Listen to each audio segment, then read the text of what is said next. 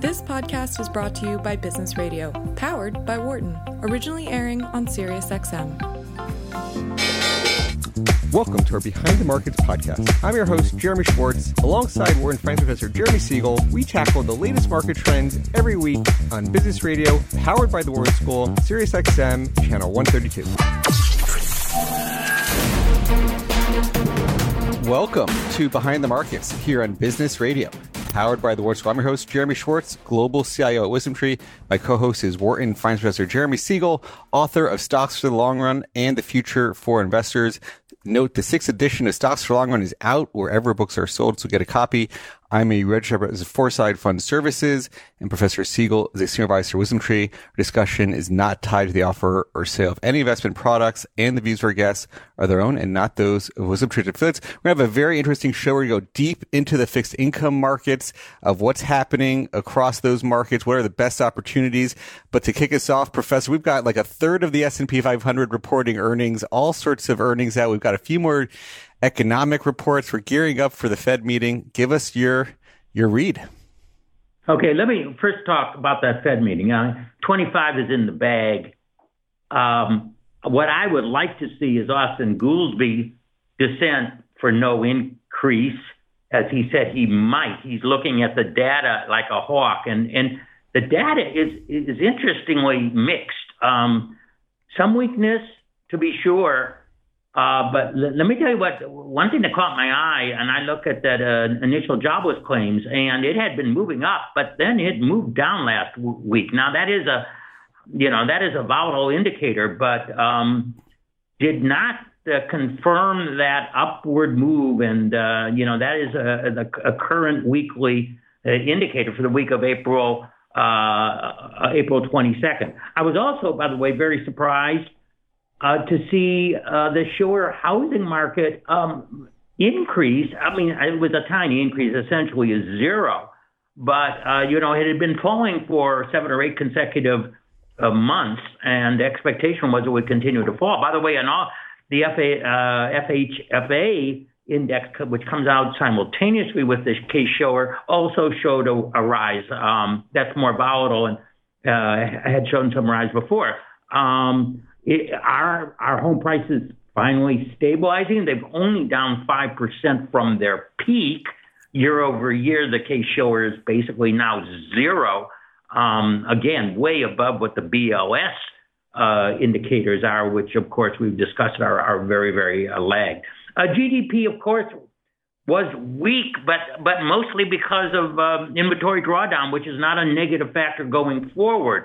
Um, it does also mean, however, that productivity again looks pretty bad in that first quarter. I mean, 1.1% annualized increase, uh, given how much did we have? Uh, 800,000 uh, workers in that first quarter. Um, I mean, we're going to get that data next week, but again, I mean, this is a, a theme how bad productivity uh, has actually been. I mean, we got the uh, the the um, the core PCE and all that it was basically on target. It gives enough ammunition for the Hawks if they want to be, to continue to be on.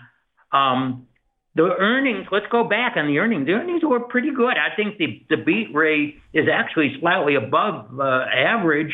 And um, um, until Amazon came on the call to say that they saw a slowdown uh, in uh, you know their uh, AWS services in, in the month of March, we we really weren't getting a lot of negative um, revisions uh, for years. And in fact, we got some positive revisions on on on the year uh, going forward. A lot less talk about um, uh, inflation and supply side as things uh, basically normalize there. Um, I even heard a report that eggs are down to a dollar a dozen. after the avian flu drove them up to five dollars a dozen. I mean, a lot of those rates are down. Oil is below eighty, despite the OPEC uh, cuts. Um, you know, the Fed really, again, should should cut, uh, uh, but they, but they won't. By the way, we did get the money supply also on Tuesday, and that showed a pretty big drop. Not surprising. We we know deposits have uh, left the bank. Um, now, if they went to money market mutual funds, they're still in M2.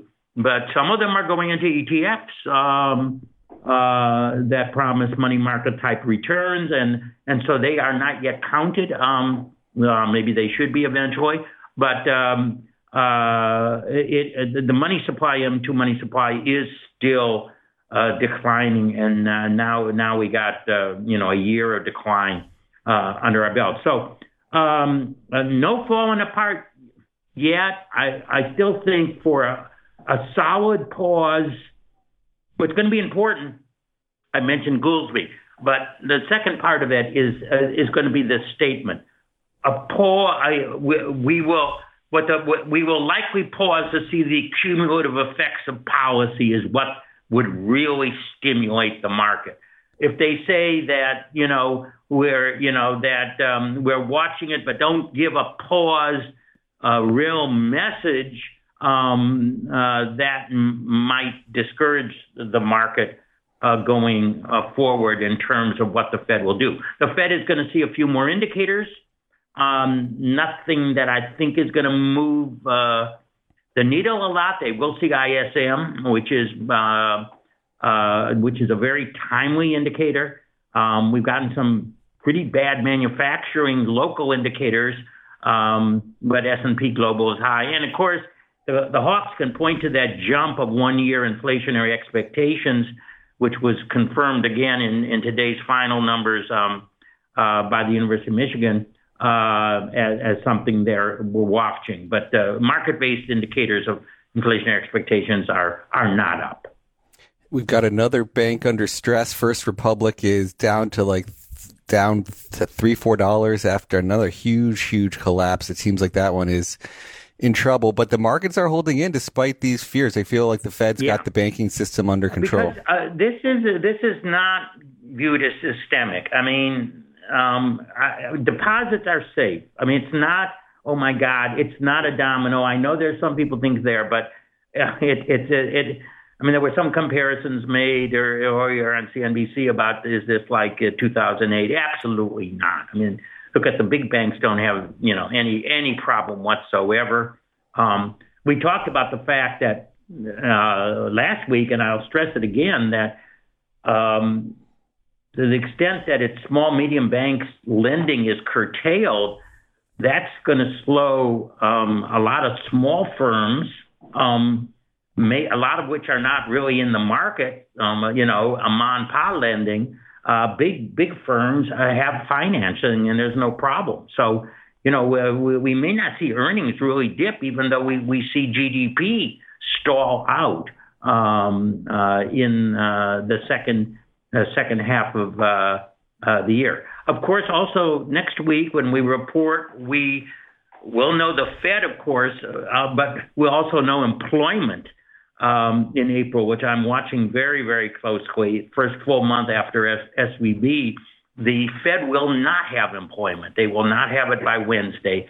Um, it be, it be, it, it's available Thursday evening to a select group. Um, uh, I, I do not believe that uh, they can even get fragmentary, but I'm not certain on that. Um, but that should be very, very interesting. Of course, initial jobless claims will come out Thursday, the day after the Fed meeting, to see whether that uh, reverses uh, also. So, yeah, I mean, with Amazon, we've seen some people say they've seen some slowdown. Um, and clearly, uh, again, the Hawks can point to stickiness in the PCE and and the GDP deflator. Again, that's all past and lagged and, and not what I call uh, current at at uh, at this time. Um, so uh, you know, basically earnings are looking good. What we, I think what's encouraged people was that earnings were really uh, beating estimates at, at or uh, above uh, long term, and with not a lot of uh, downward revisions of year and some upward revisions of, uh, of year total earnings encouraged uh, the market. Um, and uh, I'm, I'm I'm I'm seeing that. Could it could it challenge its sort of highs that it reached? It uh, it might, depending on uh, you know maybe the the Fed uh, uh, uh, language. Um, you know, if they put a wait and see type of an indicator, they'll never commit. But um, if they put something that hints of that, I think um, we may we may see the market push upward higher. It's it's a sign the Fed finally gets it. But um, um, we'll we'll we'll see. Uh, we'll see on Wednesday. Any, any final, just while just one final thing on the Fed. Any any comments on? Did, uh, I'm sure you saw some of the spoofs of, of Powell this week on, on the videos from the, the Russian pranksters pretending to be Zelensky. Did you did you see that or any comments on that? No, I actually did not did not see that. Oh, um, okay, there's some videos going around. Well, what Powell. was the gist of that? That Powell is. Uh, he, he was commenting, or uh, you don't know if it's an AI deep fake or, or he actually was commenting, but there's like a video of Powell commenting to Zelensky about uh, their expectations. It's an interesting, it's an okay. interesting video. I'll send it to you later. yeah, no, no, that that would be fun, fun to see. Of course, uh, we got to always ask, uh, are these things real or not, uh, in terms of what what happened. I mean, the Fed is, uh, you know, I mean, I, I, I think they're set for 25, but there's going to be the twist of language. I, I mean, I want to see Goolsbee dissent because there has not been a dissent for a year and a half, nearly, and uh, during a period of time when I think there was a lot of reasons to uh, to be one way or the other. And um, I, I just want the Fed to have a richer uh, non non groupthink orientation to its policy planning. We'll see whether Austin uh, he said he's looking at it as a hawk. The, the what's come through so far, I think he's still, probably still on the fence. So uh, he could be. Uh, Powell likes to change the language to get everyone unanimous. I mean, he's succeeded in a year and a half. We'll see whether he can get that uh, for Goolsbee.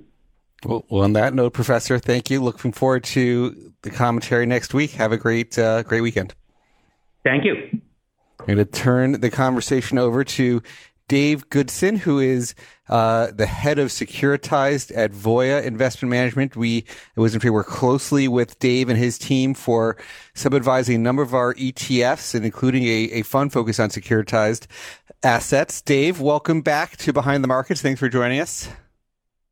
Thank you, Jeremy. Pleasure to be with you. I look forward to this we had uh, some fireworks. You're reminding me our last time you were on was with Professor Siegel and Don Cohn kicking us off in an epic, epic battle on on what the Fed and inflation was going to do. I got to you probably if I if we call back, I think we got to give that one to Siegel.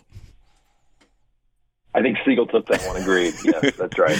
He was overwhelming, uh, Mr. Cohn. I think that's the way he did it. That was his technique. But Because both had great points. Um, so give us your view. So tell us as and, and I don't know if you if you want to start with anything you heard from from Siegel kicks off, but as you look at the environment for fixed income, um, we get your views across across exposures, but give us your sort of top down how you're thinking about the fixed income market opportunities, just high level to, to kick us off. Sure, I'll tell you, with all of the day to day impacts that, especially since the failures of SVB and Signature Bank about a month, a month and a half ago now it's hard to ignore those very dramatic uh, impacts when when you ask for a nice top down, neat top down view. they get challenged every day, Jeremy. But with that being said, um, you do have to keep your head as a portfolio manager, of course. And I, I, I harken back to when I formulated our, our kind of our themes and our outlook uh, for 2023. It was actually fairly positive. As nasty as 2022 was, for all market participants, at least those that were long risk, uh, whether you were long equity risk or credit risk or just pure rate risk, you suffered in 2022. And uh, I think if, if, if nothing else, what informed my more positive outlook going into 2023 was that some point things have to get better. Things have to mean revert. We're in a progressive economy that you know, is driven by a still entrepreneurial spirit and smart thinkers, people who take intelligent risks, and things will get better. My, and I, I like to think, you know, our approach included. So we saw some very attractively priced risks coming into the year, uh, uh, some of which were, were more bottom up in nature, but there were enough of them that I felt, you know, fairly constructive when I started to think about things top down and, uh, and it made me more positive overall. Uh, sometimes that's the way it works. You know, it's the summation of some bottom up observations make you feel more positive overall, even if they're rooted in more micro observations. So we felt pretty good about things, um, I think, going into the year. And, and generally speaking, despite those dramatic challenges we've faced day to day since mid March, uh, I, I, think those tenants, generally speaking, still hold. Uh, there's been a particular challenge. We can get into whatever specifics you want to, of course, um, in this time we've got together. Uh, there's been some challenges to parts of our world that that I could speak out or speak about in a more broad economic context, like commercial real estate, my extension CMBS. But generally speaking, again, those positive tenants we like, Jeremy, to start the year hold and maybe even came into better focus when I think about something like housing market that Professor Siegel addressed as well. So I'll I'm take a pause there, see if there's anything you want me to specifically, yeah, follow up on. Well, we'll definitely get into the commercial real estate, but let, us keep high level macro for two for for a few seconds. Um, so last year was sure, definitely yeah. the decline of the 60-40. You know, it, the people were talking about the 60-40 being dead, and income was so low. You didn't you didn't have bonds providing the cushion at levels where we are today, is the 60-40 back from the dead, alive and well? The income could become a positive hedge asset again to stocks. What do you think? I think it's back. I do. I know there's challenges to that, and there's some great thinkers that have posited uh, that, that it's it's not back. And in fact, you need to think permanently about a different approach to your high level portfolios, including a permanent allocation to privates, uh, private placement uh, type uh, uh, market exposures. Um, to some degree, I think that's an impure recommendation, uh, but uh, overall, I, I, think yes, 60-40 is back. Given where uh, all that pain from last year, as we've kind of started with, it's it's put us in a new world, and that new world has rates in a different uh, uh, place, i.e., much higher and it's easier to be constructive, even if you your expectation isn't that isn't for rates to come materially lower over in the near term or uh, over the course of the year. They're at least at a level that can provide meaningful amounts of income in your portfolio, and that was not the case coming out of 2021 when the 60-40 uh, model got significantly challenged. So almost empirically based, I, I have to say, Jeremy, I think it's back, and I think it's in a good place. Another prism we will challenge that notion from is just what's that correlation between equities and fixed income. And for the longest time, the two uh, markets at the highest level, uh, they were not exhibiting traditional correlations. They were moving together. And last year was, of course, down in, in uh, on each front. And I think those the traditional correlations have, have come back for periods of time. It's it's not a definitive move. Uh, we've seen various regimes just on a that will exist on a day to day, week to week basis. If, I know it's a complicated notion, you know, thinking about correlations and how markets, equities, and fixed income move and can change. Those, those regimes can change. But if you do think about things from that point of view, there's some pretty fascinating changes that we've seen occur over the course of the year where those correlations have gone become negative at times. That's the traditional one. And then for periods of time, they'll be they'll be correlated again and they'll move together. And it seems to be a function of what's that dramatic effect, dramatic impact in the market on a uh, sometimes day to day basis.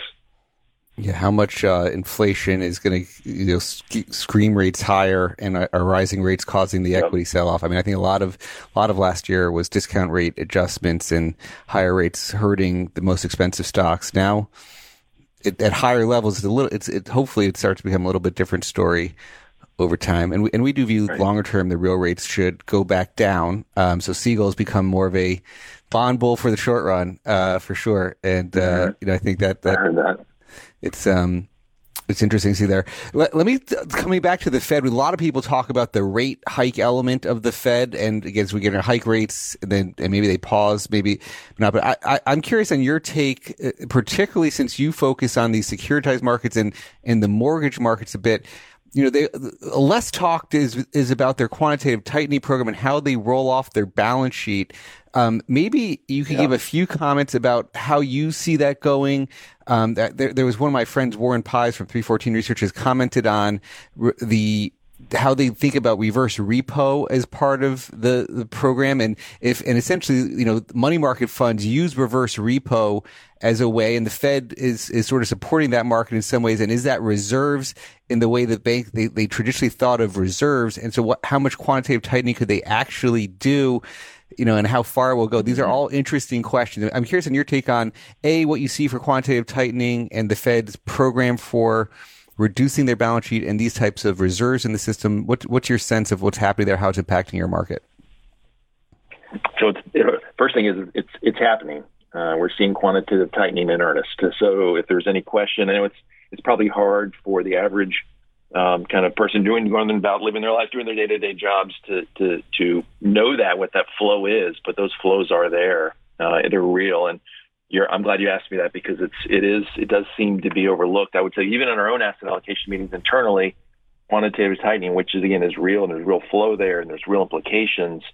Um, it's often a topic that you know you, you wait to get to. It's you know we're we're we're addressing a number of things before that, but it is very real. Uh, and every week we are seeing getting updates on what the what the Fed's uh, balance sheet looks like and, and how that's changed and there's we have great insight, we think, into judging just how much of their exposures that they amassed uh, coming out of COVID, how much actually is going to uh, be paid down and effectively contribute to some of this quantitative tightening, because a big portion of what they own is agency MBS, uh, particularly on the residential mortgage front. So, in this slow prepay environment, I think it's a bit of a blessing that we're not seeing as much of those paydowns come through. So not as much cash is actually being kind of pulled from the system and contributing to quantitative tightening at a time when you know, liquidity is a little stretched. It's a little bit strained in our markets, but it is happening nonetheless. Treasury maturities absolutely continue to to come through for the time being, uh, and and we're seeing their balance sheets come down. And I think that does tie with uh, your point in reference to uh, reverse repurchase program and how sizable that remains uh, as a, a, a, capital, real capital market that's that's out there. That's less tied to our markets on the securitized side, and I think you know it doesn't tie directly to mortgage rates, uh, whether on the commercial side or the residential side. But it is a another piece of the mosaic that absolutely kind of informs our view on you know what is the capital uh, that's available out there to potentially come in and and and impact flows within our markets more directly at some point in time. And, and I think, help? and I think some commentary from the Fed is is that the banks, you know, they can, you know, this idea of uh, if the banks have to you know, as, as the as the Fed's reducing their balance sheet and, and essentially the banks have to adjust. You know, if they if they really want more reserves, they have to compete with that reverse repo for money market funds. You know, so if they want more deposits, they got to compete, and that's part of the Fed policy. Is you've got if you you know they don't have sympathy for these banks, is that they've got to compete for the money market funds, and that's what's creating some of the stress um, on the banking system. Amen. I think that's exactly right, and this this stress um, we alluded to this before. I think you even mentioned specifically the new actor on the stage in the banking crisis, First Republic. You know, I think a symptom of uh, not only the past prior two failures, but potentially this new looming one, will be more regulation on the banks to to sort of compound this competition for capital and deposits. Uh, um, new regulation, I think, will be another piece of the banking puzzle that looms, and I don't like the sound of it, frankly. All right. So, in terms of how you, you talked about the the the lack of repayments of the mortgage securities on on the Fed is maybe like extending the duration, and they're not actively selling; they're just letting these things mature and expire. Is that the is that the the sense that because it's the maturities are extended, their their portfolio duration you'd say is extending, and so there's less pressure. Eh, are are you surprised at all through the quantitative tightening? and reducing the balance sheet that the that the curve is so inverted. I mean, that you could say why is the 10 year at 350 when the Fed funds are five and the Fed is actively reducing their balance sheet? Yeah. I, to me, though, I think I can, the way I reconcile that, Jeremy, it's probably pretty simplistic. Uh, so um, don't make fun of me for being too simple here. But it's simply that the Fed has been so resolute with their path of rate hikes. And, you know, if they're going to keep Fed funds uh, at I guess next week we'll see uh, at five percent, um, uh, perhaps you know north of that. Then the curve's going to stay anchored to that until they get a potential signal. Professor Siegel I think alluded to maybe we get to hint at a pause which will be positive. But until then, I think having that front end more anchored uh, at the highs, these relatively high levels, versus the rest of the curve, and I and therefore the curve stays inverted. It's it's really a function, quite simply, of that. I think that what's what's uh, better priced for the factors that we've kind of been through, some of the pain, some of the competition for capital that's out there, is the best is the rest of the curve that's probably more reflective of the reality that our economy is going to face here, um, at least for the next few years, during which we have some better visibility. Um, longer term growth, uh, I think, is more of a question, and maybe you could feel more volatility in the back end you know, as we progress through the year. But for now, I think it's just that that that inversion is, is really a function of the Fed's um, you know stated intentions. Uh, that's what's driving it, Jeremy. So I don't I don't see it as a surprise. It, it, that ties neatly me. Challenge me, please. Enlighten me if there's something else that um, you see potentially a play, or maybe I'm missing. But that's I think I can boil it down that simply. So the market is, is the market is right. There's sort of a a slowdown coming. Is is was that what the ten year is telling you? Uh, because of how inverted the curve is, how deep is this slowdown going to become? Yeah, I, I would look to maybe not the 10 year as a reflection of of how deep the slowdown in the next year to two years is going to be. I'd probably look more to the belly of the curve personally to see what the market's thinking in in that respect. The longer end, I can be pulled around and from from so many different factors, some of which could just be simply technical in nature, as I'm sure you appreciate, but more that belly, that kind of three to seven year part of the curve is where I look to more direction as to, you know, what could this slowdown be? And that doesn't concern me actually from a growth perspective as a, as a, as a signal. And yet at this point, um, and the curve's been volatile, so you kind of have to check it as you speak. But I would say, you know, that part of the curve doesn't make me, it doesn't, it doesn't flash recession. Uh, in and of itself, in in my estimation, the just the fact we're inverted does, given where those levels are, I don't connect that to recession. Does that does that make sense? It, it connects you to the Fed fighting inflation and being stubborn and bringing these high rates above, but yes. then the the shape of the three to seven doesn't tell you recession. Is is uh, is what you're saying? Right. That's right. That that that's right. And and I think the Fed has to stay vigilant. Has to stay has to keep stay committed to the course to help keep in, inflation lower via managing consumers' expectations uh, and and um, and market expectations to a degree. Um, but I think there's also this reality the market sees inflation is coming lower. It has been lower. Professor Siegel has been on that camp for a while now, right? So um, I think we see it as a market, and that also informs the view of the curve being lower too. Yeah. Well, I wanted to start out pretty macro, and then the second half of the conversation we'll go deeper into the asset classes where you find the most opportunities. But any, if, if we, as we wrap up the first segment, any closing thoughts on the macro or where rates are that you want to communicate to, to our listeners?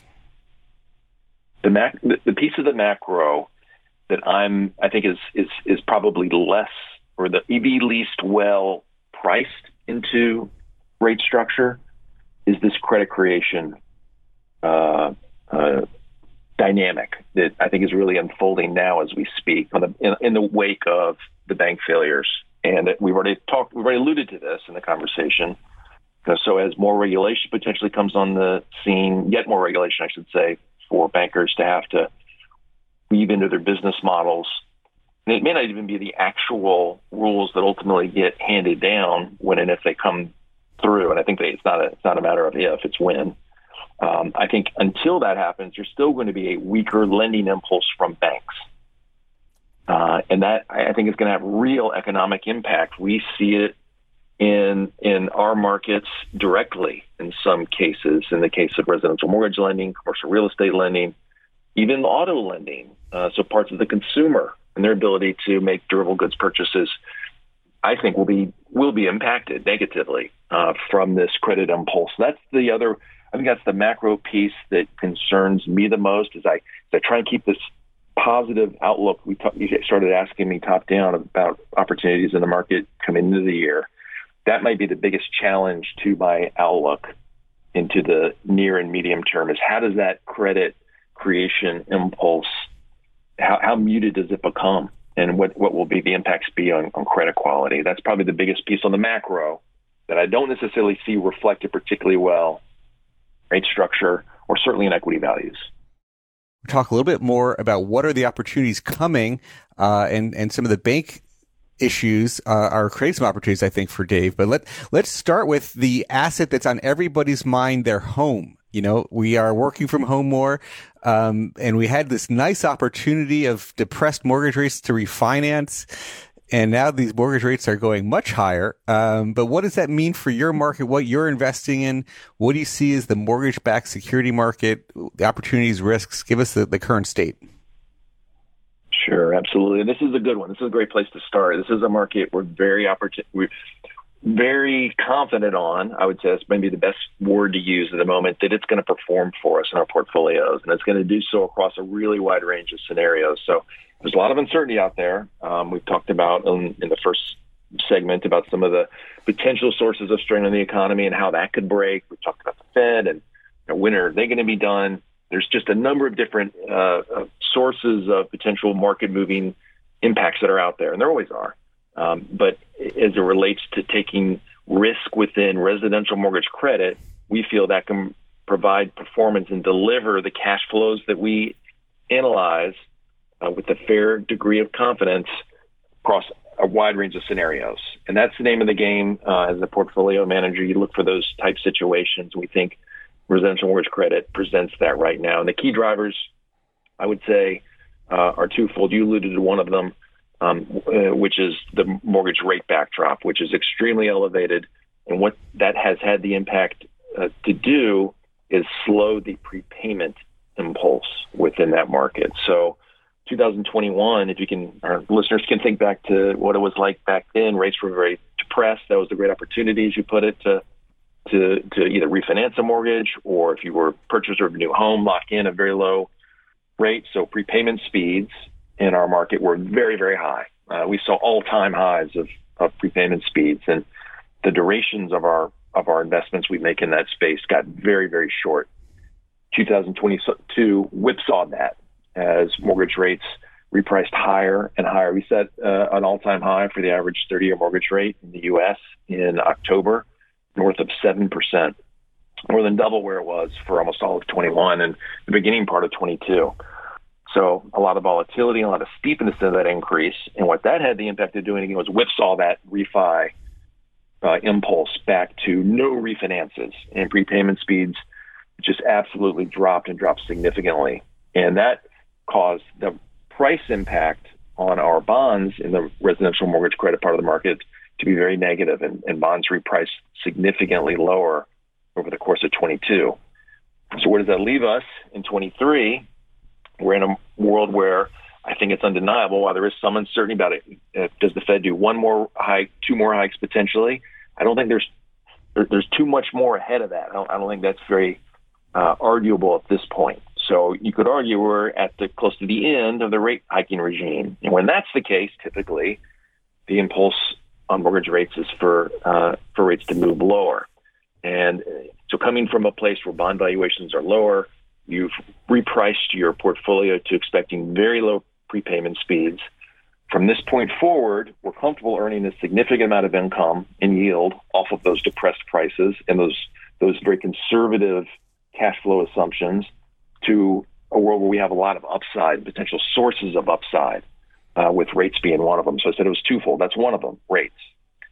The other one is other one is home prices, and I was delighted to hear Professor Siegel highlight, amongst all the other things that are going on out there, that we actually saw home prices tick higher uh, using the Case-Shiller or the FHFA's index, um, you know, through with the uh, with the February data.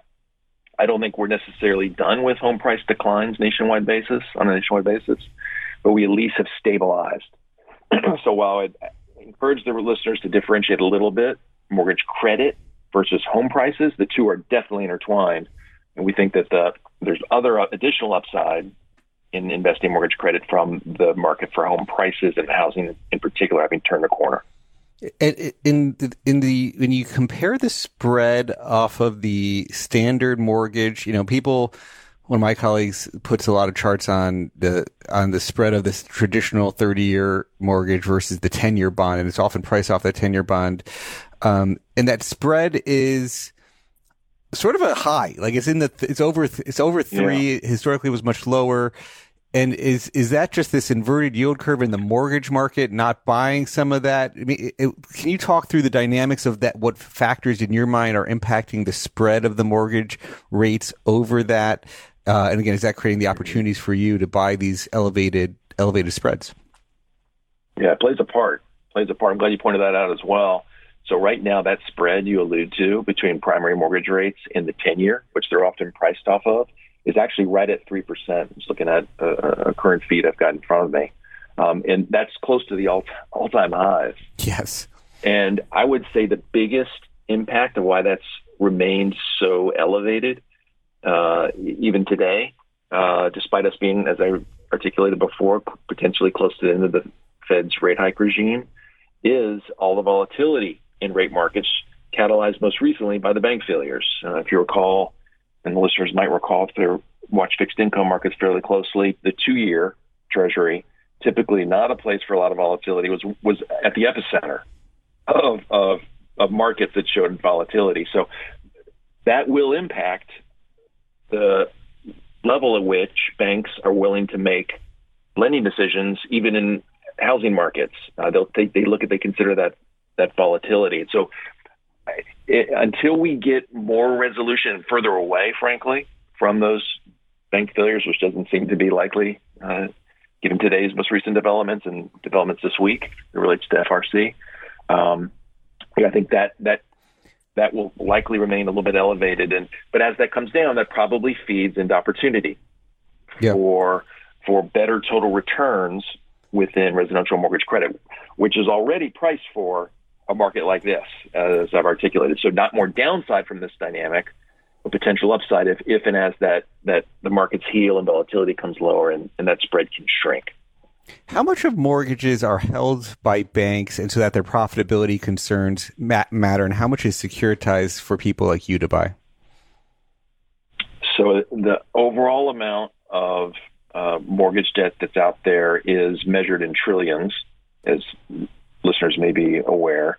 Uh, I think we're approximately 12 trillion or so in total uh, mortgage um, debt that's out there approximately nine of that is held in securitized form, the vast majority of which is done uh, through the agency RMBS markets. Um, just to give you a sense, so um, it's it is significant what's out there now in terms of the banks' profitability and lending impulses. They can uh, they can uh, essentially own uh, mortgage risk via the securitized markets. They can and they can and, and have traditionally been meaningful investors on the securitized side of the shop. They have not been uh, much in the last call a year and a half uh, as much of a market participant in the securitized side. They've definitely been uh, less of a player there. But on the lending side, uh, they can own also own uh, these mortgages that they can create, of course, in whole we call it whole loan form there they've been a better, more active participant until very recently, um, uh, where we've we've sensed more of that supply, that whole loan supply of just mortgages, raw mortgages, getting funded in the broader whole loan markets. Mm. We think away from banks. So it's kind of an interesting. I'm glad you asked that because it's an interesting flow that's that's fairly fresh. And that's also what got Silicon Valley Bank into trouble too. Like they were buying a bunch of these agency mortgages and held them on their balance sheet. They bought them at the low yields and got wiped out a bit when when rates rose. Um, That's right. What, talk about so the FDIC took them over, um, and and is starting to sell some of those things you mentioned. Like, what what is the opportunity there for you? How is that going? Is that something that you're starting to, to look at as uh, something that that you you want to add to your portfolios? Yes, so they indeed they seized uh, the the asset securities included uh, of both Signature Valley Bank or Signature Bank and Silicon Valley Bank, excuse me, um, and uh, the total amount of securities uh, that went along with those uh, those seizures totaled uh, approximately 90 billion. so not an insignificant amount. especially if you consider the market backdrop, which earlier on in the in, in, in our session here I described as less liquid, you know, less well supported by traditional real money flows. Uh, so 90 billion into a market that's that's that's again less liquid. It's it has the potential to drive some volatility. Um, the assets themselves are again, as I mentioned, almost all agency related. There's small fringes of the portfolio that do have some credit risk. In fact, those have already all been sold, um, and they were actually very well received in in, in the market. However, we still have know, approximately 90 billion still left to go, uh, and that's all going to be an agency side. But it is also, again, as I find, probably remind listeners, agency risk it doesn't come with credit risk. Uh, the the principal and interest are both guaranteed, maybe not on a timely basis, but are are guaranteed uh, by the GSEs, which have the implicit government support uh, of the United States. So um, they don't come with credit risk. They're considered high quality investments from that standpoint, and therefore, at some level, have a place in our portfolio. And that, at some level, is the key piece here. Um, so, as these lists continue to come be delivered in the market in varying size, at what point will these lists become less well supported, unlike what we've seen so far, which the lists have been very well supported? Good things become, as we say, sloppy in the market, and, and could could there be opportunity to add high quality bonds to your portfolio at levels that are in excess of their of their risk. And that's what I think will materialize over time. That's 90 billion. It's not going to be sold at once. It's going to take a significant amount of time for them to clear it. Um, BlackRock is the is the entity that was tasked by the FDIC to manage the sales. I think they're going to do a great job with it. Um, but they're going to be subject with confronting things that are beyond their control, like market fatigue, and potentially have to sell bonds into markets that are even less liquid, perhaps, than I characterize them as, as they are today. And there's where I think there could be opportunity to, to put into uh, uh, into our portfolios. Yeah. All sorts of questions that could come from BlackRock being involved in that, but that's a, that's a whole topic of another podcast. Um, let's let, let's go back to um, the the other part of the the real estate market that's generating a lot of buzz and the banks is commercial real estate and some of the commercial mortgage backed securities maybe in your market where you're looking at the securitized opportunities. What do you see there? What do you see for the banks? Any comments on the spreads? Is that something you're avoiding? Is that something you're you're adding to? What what do you see as the opportunity or risk? Yeah, that is I'd say that is the of, of in within the Voya franchise, if I were to kind of categorize all the questions we get from our uh, from our client base, 90% start with commercial real estate uh, related questions. The good news is, Jeremy, I would say there's been so much negativity. Uh, I'd say within the news cycle, um, as you know, that we've we've been through really since probably since the beginning of the year. So even without the bank failures, I think we've I would characterize the news flow around commercial real estate as negative. Uh, it's just been punctuated by the by, by the banks and the potential credit conditions that uh, will likely govern the space for some time. And because of all that negativity, a lot of the questions we get actually come from more of a, hey, where's the opportunity here? Almost the way you asked it. Um, it's it can't all be this bad, can it? Is, uh, has almost been the the uh, the take from our client base, and and so I sent some. Um, uh, we'll ultimately get some constructive sources of capital here that, that will look to be deployed within to within commercial real estate. Commercial real estate is certainly not going away as a, uh, a part of our economy. Um, and if you were to really deconstruct uh, what's behind the issues in commercial real estate, and you go down to the property type level, which I think is probably the key dimension right now to talk about commercial real estate. It's not location, location, location like it usually is. It's really property type. And of course, I think I, I would have to acknowledge, and everybody would be aware one of the key property types being offices is absolutely facing a very big secular challenge, the post COVID world of work from home. We just don't need as much office space and don't use it as frequently as we did pre COVID. Um, and there's different barometers for quantifying that, but as a general statement, I think that's the case. And so office is going to have to get rationalized for a world where we just need less of it. And so that's very real. That's out there. That will have some result in some pockets of the commercial real estate universe uh, being deleveraged and deleveraged with fair amounts of severity. But when you take a step back from that and stay with that property type dimension, think about the other parts of commercial real estate. Uh, to the extent folks are renters and they live in a multifamily building, there's probably pretty good demand and tightness, I would imagine, in their in their in their buildings. They would observe, uh, and that's reflected with relatively high rents and uh, very good outcomes for, folks who lend on those properties or own those properties. Generally speaking, um, another part of the commercial real estate universe that I'd highlight would be the retail universe, which is not the best name, given the transition away from traditional brick and, brick and mortar to more kind of you know, delivery from the Amazons of the world to your homes. But it absolutely went through a credit cycle post COVID and has come out with flying colors, I would say. So retail is another place that we see very positive signals from in commercial real estate. And the industrial part of the economy, sort of the flip side of traditional retail, think about you know, getting that last mile delivery of goods to your home. How does that happen? Just there has to be warehouse space that that, that can that can house those goods, and that's done extraordinarily well. And then the last piece, everybody's liking to travel. I've got my summer trip planned up here for Memorial Day week, um, being out here here out of Atlanta. The travel's done very well. By extension, the hotel part of the commercial real estate universe has also done very well.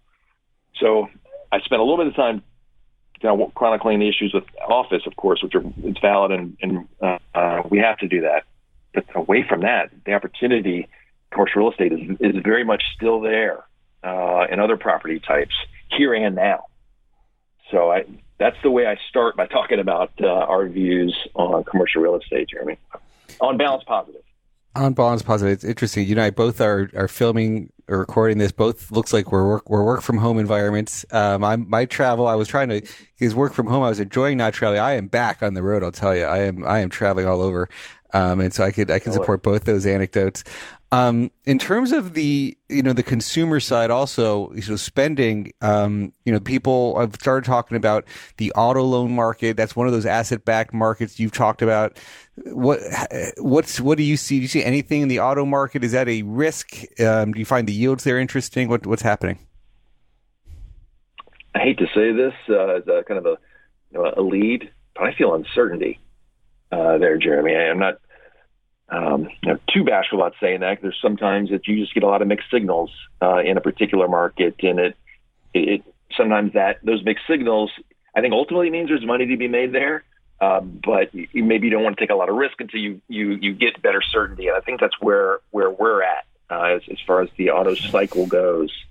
Um, a lot of conflicting signals is bottom line what we're seeing. We've got some good colleagues on the desk that, that cover some of the corporate entities that participate in the space, and I'll tell you, it's a story of haves and have-nots. Um, you know, a lot of I'd characterize, generally speaking, uh, domestic manufacturers is more on the have-not side, mm. and uh, the foreign ones is is benefiting, yes, from more of the the trends uh, within the consumer base and preferences there. Um, I would characterize some of the dealers uh, as they have not within the auto marketplace, struggling with balancing some of those inventory issues and juggling. Is that delinquencies? When, when you say you have knocks, is that because people are starting to default on their loans and you see more risk of that? I see that, yes, but that was I was almost a separate dimension. What I was alluding to before was just simply supply, which has been such an issue in autos, right? And then having adequate supply was such a crippler for parts of the market and uh, in 22, and now we're balancing that out, but we see problems amassing from too much supply hmm. in some instances, and, and and weaker sales and that's where I was characterizing the have-nots as having the weaker sales with the domestic manufacturers and stronger sales, less supply, tighter, better margin impact from the uh, from the foreign manufacturers. But uh, let's let's definitely talk about the delinquency piece because that's more part and parcel to the risks that we take. And what we're seeing there is also a story of haves and have-nots. So within the consumer base, uh, you, whether you like it or you don't, you have to stack up uh, income quartiles when you take your risk and, and, and determine where you want to take risk in our universe. And oftentimes, the lower income quartiles are a good place to take risk. They, uh, generally speaking, they consume, and the and the, the turnover rate of your uh, of your loan obligations can be a lot faster uh, for parts of the of that part of the consumer base. Again, they're lower income, but that's not where we're at now uh, in, in, in our cycle. Uh, as I mentioned before, in the context of mortgage credit, we're seeing much slower repayment rates and very little refi impulse. The same thing's generally speaking true for other forms of consumer debt. Once you go up the income cohort status, that's where we see more stability uh, in our in our in our payment rates and less delinquency. We're starting to see delinquency problems in those lower income quartiles, Jeremy, and that's what we're in our strategies attempting to position more defensively for. It's continued strain on that part of our consumer base. I mean, we've talked about a lot of the micro areas you might focus on, and we have a few final few minutes. As, as you think about the overall spread, if you try to give a big comeback to, we, we did, we started macro and micro. Let's go back macro for a second, concluding thought. As you think sure. about the overall asset backed securities market, the spread levels, I'm looking at one summary number. I see, you know, yield slightly below 5%. So maybe this is like a little bit below 150, 140 basis points above the 10 year around six duration on, on one of the strategies I'm looking at. Is that s- symbolic of the opportunity? What do you see as the spreads? Are they normal, high, low? What what what what do you think? They're cheap, Jeremy, across the board. We come off of the off of the very difficult 2022, came into 23 looking extremely cheap on a historical basis, on a risk adjusted basis. Pretty much any prism through which I would judge richness or cheapness of of spreads and income potential, we screened on the cheaper side, in some cases historically so. And it is this the events of this year, March especially, has not done much to correct that cheapness. So it's that cheapness still absolutely exists. The the reference, the frame reference you were giving, uh, likely included a high degree of agency risk, which inherently is going to have much tighter spread implications in the in along the lines of that 150. More broadly, within securitized credit, residential mortgage credit, uh, parts of the intelligently selected CMBS universe. We talked about some of our property type preferences, parts of the of the prime consumer base. All of those, I put spreads well north of 200. And for this is for solidly investment grade risk with relatively short spread duration. So you're we, we will realize these cash flows in a relatively short window inside of five years to earn these elevated spreads. Risk adjusted, I think that's one of the best values I see across fixed income markets right now. Well, on that very positive note, um, we are going to wrap. Uh, so we've been talking with Dave Goodson, who's the head of Securitize at Voya Investment Management. It's been a fun conversation. You go deep in all these exotic areas of the fixed income market. I'm Jeremy Schwartz. Thanks to our sound engineer, Chris Tukes, on the soundboard. Listen to us on our Behind the Markets podcast. Have a great week. Thanks for listening to the Behind the Markets podcast. If you want to learn more about WisdomTree, visit wisdomtree.com. You can also follow me on Twitter at Jeremy D. Schwartz. I'd like to thank Patty Hall for producing our live program on SiriusXM channel 132 and our podcast producer Daniel Bruno. Join us next week for another edition of the show. For more insight from Business Radio, please visit businessradio.wharton.upenn.edu.